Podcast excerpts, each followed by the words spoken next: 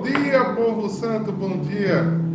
Que a paz de nosso Senhor esteja. Eu estou aqui no altar da casa São João Batista e rogo por ti, louvo por ti.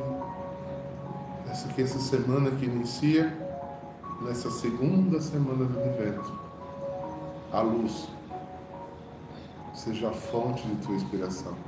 Ser iluminado, ter esperança para viver e viver na espera e de quem foi encontrado com Jesus.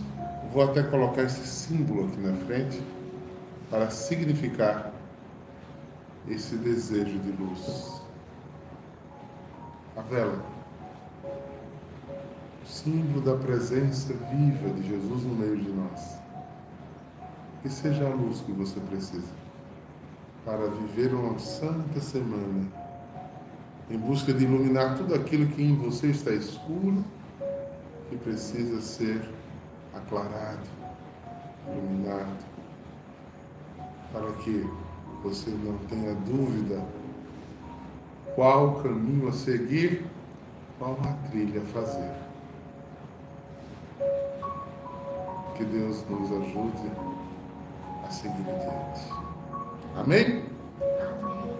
Estou aqui com as irmãs depois de ter vivido o congresso das novas comunidades aqui em Manaus, né, e nos preparando para viver essa semana aqui com a comunidade, vimos partilhar o Evangelho. Né? Vamos hoje ver Lucas 5, de 17 a 26. Eu vou pedir que a irmã Tereza está ali aqui para mim.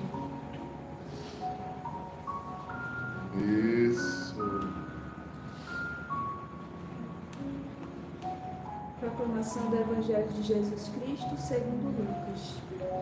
Glória Senhor. Um dia, Jesus estava ensinando. À sua volta estavam sentados fariseus e doutores da lei, vindos de todas as aldeias da Galiléia, da Judéia e de Jerusalém e a virtude do Senhor o levava a curar. Uns homens traziam um paralítico no leito e procuravam fazê-lo entrar para apresentá-lo. Mas, não achando por onde introduzi-lo, devido à multidão, subiram ao telhado e por entre as telhas o desceram com o leito no meio da assembleia diante de Jesus. Vendo-lhes a fé, ele disse: Homem, teus pecados estão perdoados. Os escribas e fariseus começaram a murmurar, dizendo: Quem é este que assim blasfema? Quem pode perdoar os pecados senão Deus? Conhecendo-lhes os pensamentos, Jesus respondeu, dizendo: Por que murmurais em vossos corações? O que é mais fácil dizer? teus pecados estão perdoados, ou dizer, levanta-te e anda. Pois, para que saibais que o Filho do Homem tem na terra poder de perdoar os pecados, disse ao paralítico: Eu te digo, levanta-te, pega o leito e vai para casa. Imediatamente, diante deles, ele se levantou, tomou o leito e foi para casa, louvando a Deus. Todos ficaram fora de si, glorificavam a Deus e, cheio de temor, diziam: Hoje vimos coisas maravilhosas. Palavra da salvação. Glória a vós, Senhor.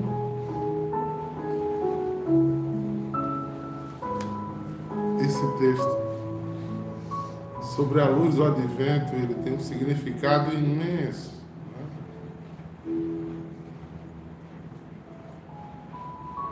Eu acho interessantíssima a didática da igreja. A cada tempo ele apresenta às vezes as mesmas leituras. Mas segundo o tempo que você está olhando essa leitura, você olha para um, digamos, um viés dessa leitura, um, um aspecto dessa leitura. Não sei vocês, eu vou trazer, porque essa leitura me chama a atenção. A primeira palavra que me chama a atenção está no versículo 17 ainda. Primeiro. Eu lendo uma outra versão diz assim: Um dia Jesus estava ensinando. Primeiro que eu me fascino com isso. Gente, está, ele está no terceiro ano, né? Toda, todas as 8 horas da manhã, partilhando o Evangelho. É a busca de quê? De ouvir esse ensinamento. É Jesus que está falando aqui através do Evangelho. Então, é, é gostoso para nós hoje sentar para ouvir Jesus nos ensinar e entender, interpretar e dialogar sobre o que Jesus diz. Eu sei que eles dizem que bem-aventurados somos nós hoje, que cremos sem ver. Mas me dava vontade de, de estar sentado naquela, naquela, naqueles, naquelas pedras ali em Israel e ver Jesus ensinando, sabe? Ver Jesus falando, dialogando, olhando, porque uma das coisas que mais na minha contemplação vem é a meditação, é o olhar profundo de Jesus. A encarada de Jesus não é para todo mundo, não. Jesus fitava os olhos assim, ou seja, porque uma alma pura, cheia de amor, sem pecado, tem um olhar rasgando, né? Um olhar que, que vai além. Então, primeiro, quando eu escuto essa primeira frase, eu já monto na minha cabeça, como já disse algumas vezes para mim, a Bíblia é colorida. então, eu já monto na minha cabeça Jesus sentado, orando, falando. E sempre vem, olha, eu descobri tanta grandeza, né? tanta coisa bonita, mas sempre tem alguém que não acha isso. Né? Sempre tem alguém que não está nessa sintonia. Porque o próprio Jesus disse: se seu olho está sujo, tudo que você vê é sujo. Os fariseus e mestres da lei foram o quê? Sentar-se para quê? Para discordar de Jesus. Para ver se achavam uma coisa errada.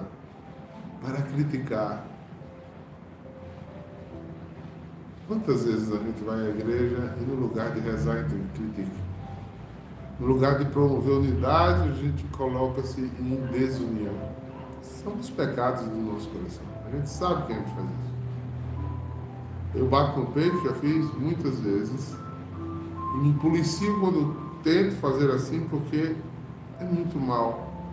Porque Jesus, que conhecia os corações, ficava tão triste quando viam pessoas que eram eleitas, que eram dele, se perder dessa forma.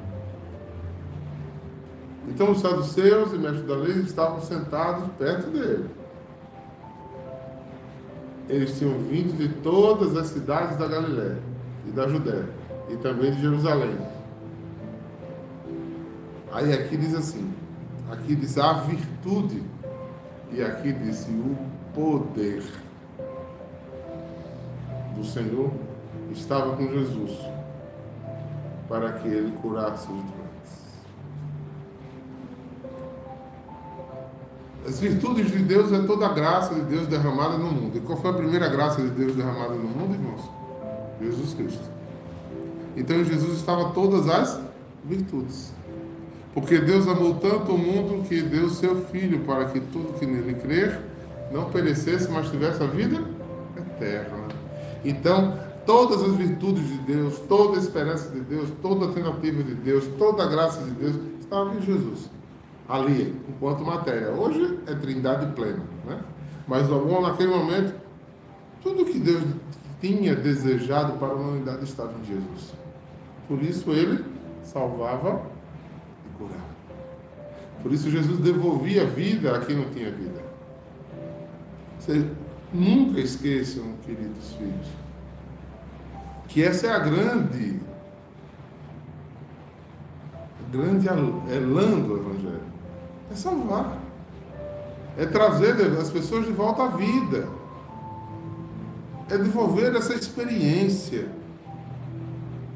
Por exemplo, quando eu venho aqui para Manaus, as meninas passam tempo, se a gente conviver, o que a gente mais faz interessante é vida fraterna, fazer como Jesus fazia. Sentava em volta, ficava, conversava. E essa atitude de discipulado, de comunidade, de vida partilhada, é exatamente o que a gente mais precisa viver na igreja. Porque é aí, às vezes com uma palavra, com alegria, Deus vai curando a gente. Você veja que Jesus não tinha oração formal, raramente, assim, em alguns aspectos. Qual foi a oração que Jesus fez para curar esse paralítico? Não, ele passou uma hora fazendo uma oração bem elaborada, pai, blá, blá, blá, não, ele disse, levanta, anda. Ou seja, você ilumina alguém e traz de volta a luz a ele. Traz de volta a luz a ele esse grande olhar da luz, de ser iluminado, olha, essa chama aqui, ó. Veja a minha mão, vocês vejam quando eu chego mais próximo da luz, olha, minha mão muda. Se vocês não conseguem ver, se eu colocar aqui e aproximar da lente, vocês vão ver detalhes que vocês não estavam vendo. Porque a luz, o foco da luz faz que você veja as coisas mais claramente. Então as virtudes de Jesus estavam ali para trazer iluminação, clareza às pessoas. Mas você precisa estar de coração aberto. Porque senão você não vai ver a luz. Você precisa desejar a Deus. Senão você não vai ver a luz. Você precisa sonhar, como diz aquela música, terra seca com terra e sem água, desejar a Deus. Você precisa totalizar o seu ser na esperança que dele é que vem a solução. Eu e meus exemplos bobos. Você chegou num lugar com algumas pessoas que você não conhecia, essas pessoas se perderam de você. Aí você vai na carteira e olha, tem dinheiro? Ah, venho, vou pedir um, um táxi e vou sair daqui.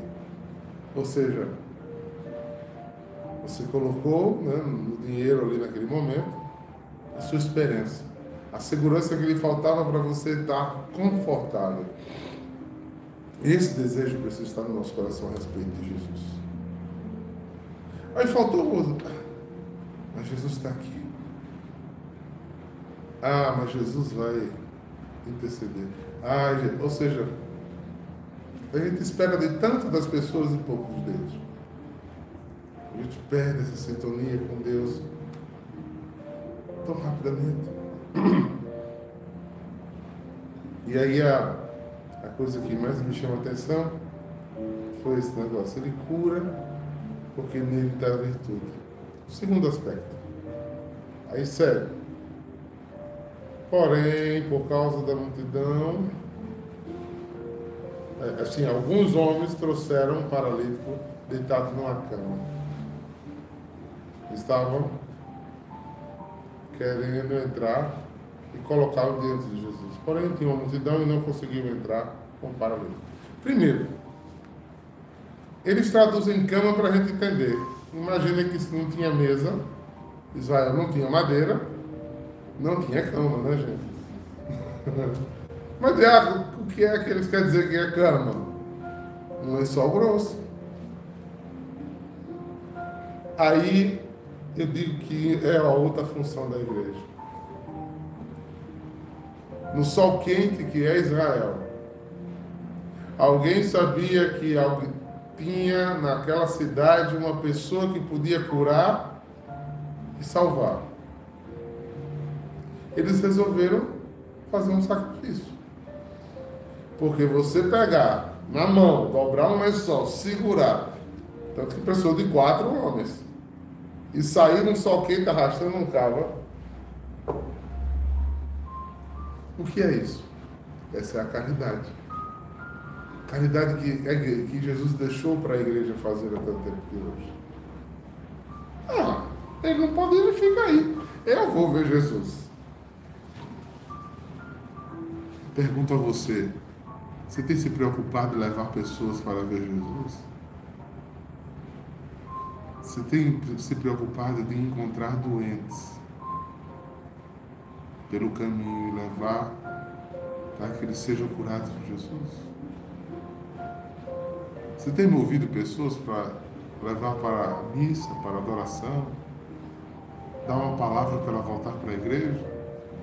Seja como esses homens. Devolva a vida a pessoas. A caridade é o primeiro sinal de uma pessoa que está se libertando do egoísmo. Dá trabalho, faz sacrifício, sai da sua comunidade mas salva, irmãos.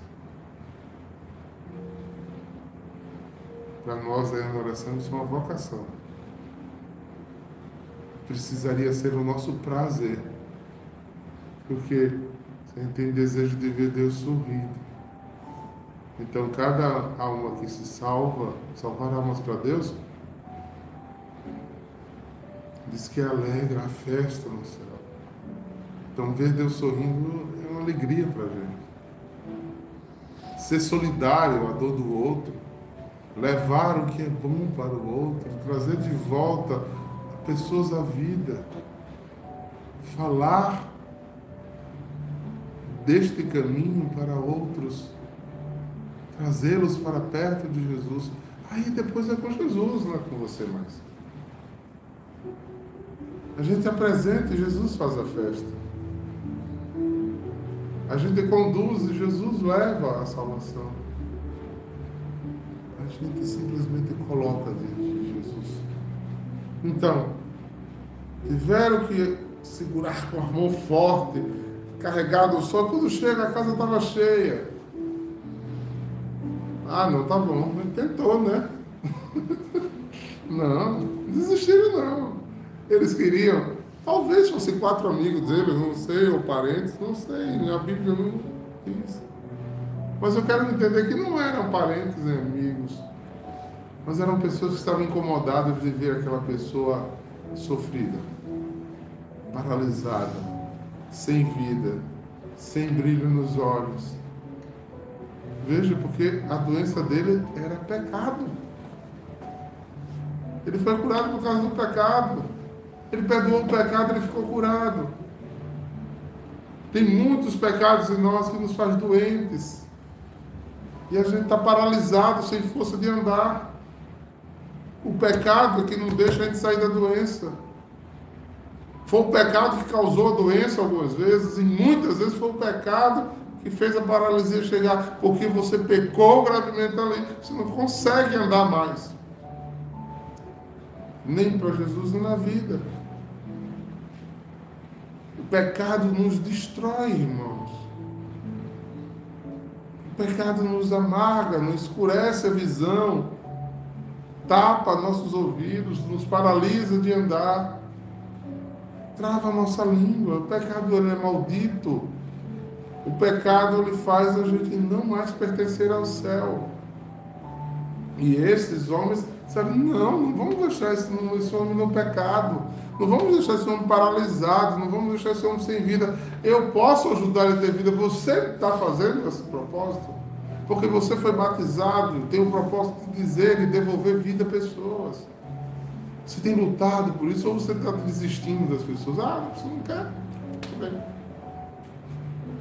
Ou você, como um bom pescador, está fazendo estratégia para aproximar as pessoas de Deus?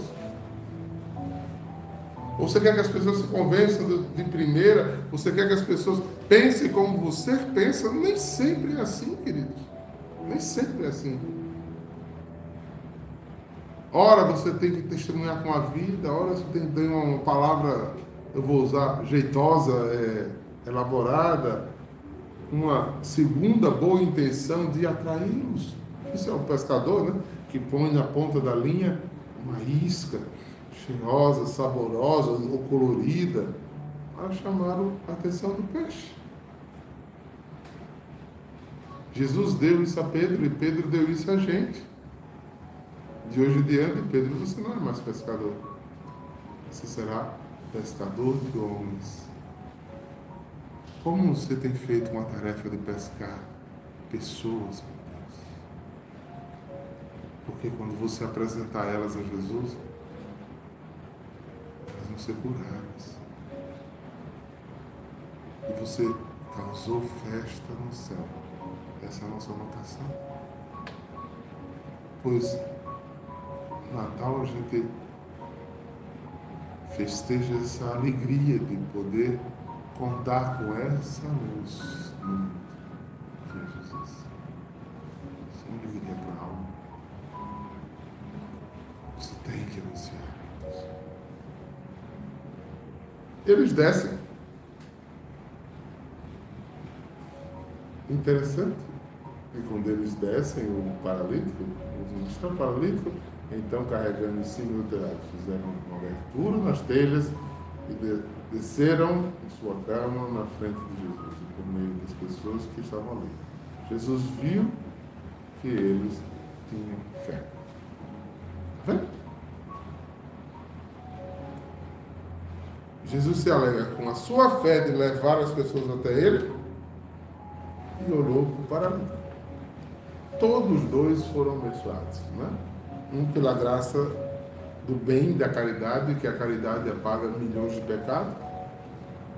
Jesus viu que eles tinham fé e olhou para mim. Meu amigo, seus pecados estão perdoados. Aí vem o outro problema, outro problema. Diante de tantos gestos bonitos, tinham pessoas de coração amargo, de olhares fechados, de braços cruzados, de línguas afiadas, críticas. Sentado. Você viu? Ele estava lá no inferno, essas pessoas? Ah, estavam sentadas de lado de Jesus, de lado. Estava onde? Dentro da igreja hoje. Dentro da igreja, dentro das nossas comunidades às vezes dentro da nossa casa, querendo destruir, destruir a obra de cura e de salvação. E nem abriram a boca. Começaram a maldar, a duvidar e a criticar Jesus primeiro aqui. Por isso, que eu tenho dito sempre e vou repetir agora. Jesus diz uma palavra, sem mim nada podeis fazer. Às vezes você controla a língua, mas você não controla seu pensamento. Por isso a gente incessantemente precisa pedir o Espírito Santo. Porque às vezes a gente está calado, mas está pecando tanto quanto se estivesse falando. Basta a gente ir para o hemisfério da carne, da dúvida, da inveja, da crítica, da inconformidade, da rebelião. E dentro de você se torna um maremoto, um furacão, uma tempestade. E você está aqui, fingindo o costume lá, sentado sobre sua própria soberba,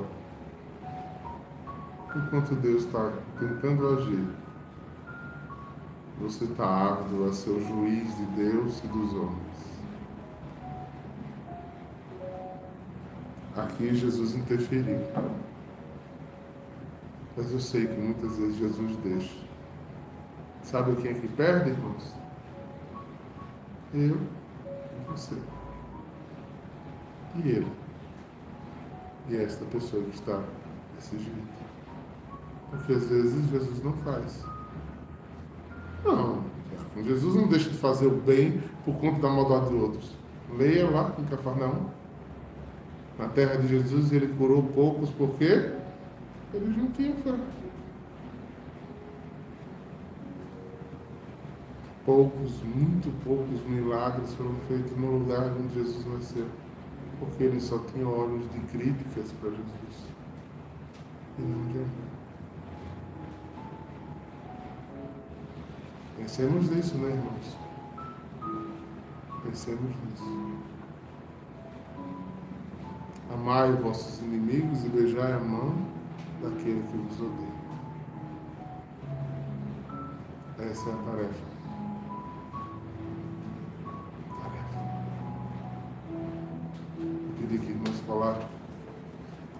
Daí da humildade para a gente terminar a nossa meditação de hoje. Porque esses três aspectos que eu levantei, para mim, nesta manhã, nos leva a conversar. Eu aqui diante do altar do Senhor. E você aí do seu trabalho, da sua casa. Pede isso a Deus comigo.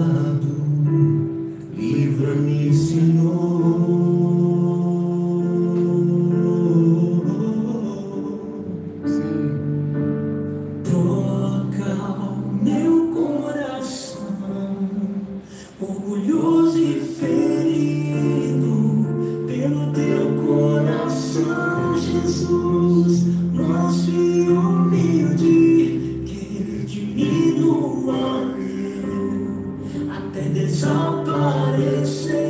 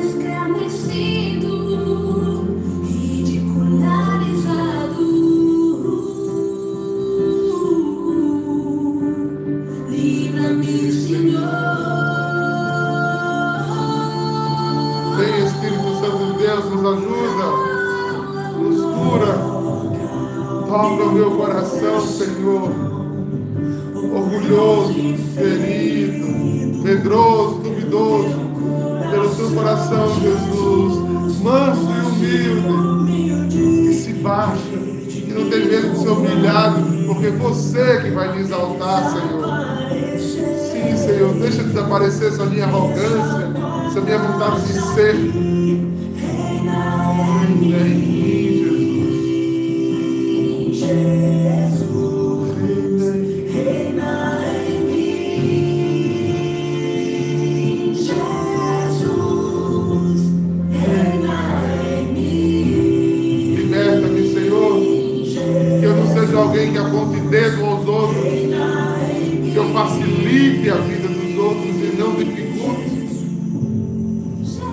seja o teu rosto para as pessoas, Jesus. Livra-me das amarguras. Que o Senhor nos abençoe, hoje e sempre.